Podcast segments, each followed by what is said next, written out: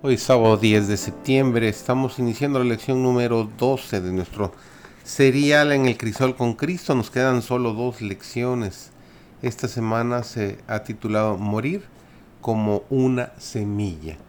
Su servidor, eh, David González, iniciamos nuestro estudio del día de hoy. Que tengan todos un muy bendecido sábado. Todos los que produzcan frutos como obreros juntamente con Cristo deben caer primero en la tierra y morir la vida debe ser echada en el surco de las necesidades del mundo. Deben perecer el amor propio y el egoísmo. Pero la ley del sacrificio propio es la ley de la preservación propia. La semilla enterrada en el suelo produce fruto y a su vez éste es sembrado. Así se multiplica la cosecha. El agricultor conserva su grano esparciéndolo. Así en la vida humana, dar es vivir. La vida que se preservará será la vida que se dé liberalmente en servicio a Dios y los hombres. Los que sacrifican su vida por Cristo en este mundo la conservarán eternamente. Los que cultivan el suelo tienen siempre presente esta ilustración. Año tras año el hombre conserva su provisión de grano y arroja aparentemente la mejor parte. Durante un tiempo debe quedar oculta en el surco para que la cuide el Señor.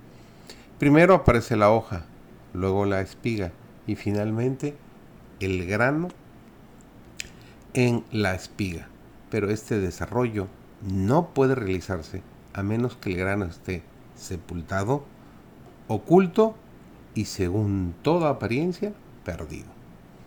La semilla enterrada en el suelo produce fruto y a su vez este es puesto en tierra. Así la cosecha se multiplica. Igualmente la muerte de Cristo en la cruz del Calvario producirá fruto para la vida eterna. La contemplación de este sacrificio será la gloria de aquellos que como fruto de él vivirán por los siglos eternos. La razón por la cual muchos en este siglo no realizan mayores progresos en la vida espiritual es porque interpretan que la voluntad de Dios es precisamente lo que ellos desean hacer. Mientras siguen sus propios deseos, se hacen la ilusión de que están conformándose a la voluntad de Dios.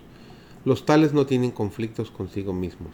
Hay otros que por un tiempo tienen éxito en su lucha contra sus propios deseos de placeres y comodidad. Son sinceros y fervorosos, pero se cansan por el prolongado esfuerzo. La muerte diaria y la incesante inquietud. La indolencia parece invitarlos. La muerte al yo es desagradable. Finalmente cierran sus soñolientos ojos y caen bajo el poder de la tentación en vez de resistirla. Las instrucciones formuladas en la palabra de Dios no dan lugar para transigir con el mal. El Hijo de Dios se manifestó para atraer a todos los hombres a sí mismo. No vino para adormecer al mundo arruinándolo, arrullándolo, sino para señalarle el camino angosto por el cual todos deben andar si quieren alcanzar finalmente las puertas de la ciudad de Dios. Sus hijos deben seguir por donde Él señaló la senda, sea cual fuera el sacrificio de las comodidades o de las satisfacciones egoístas que se les exija, sea cual fuera el costo en labor o sufrimiento, deben sostener una constante batalla consigo mismo.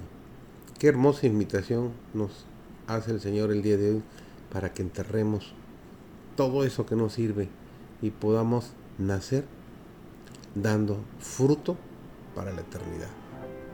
Que tengas un excelente inicio de semana.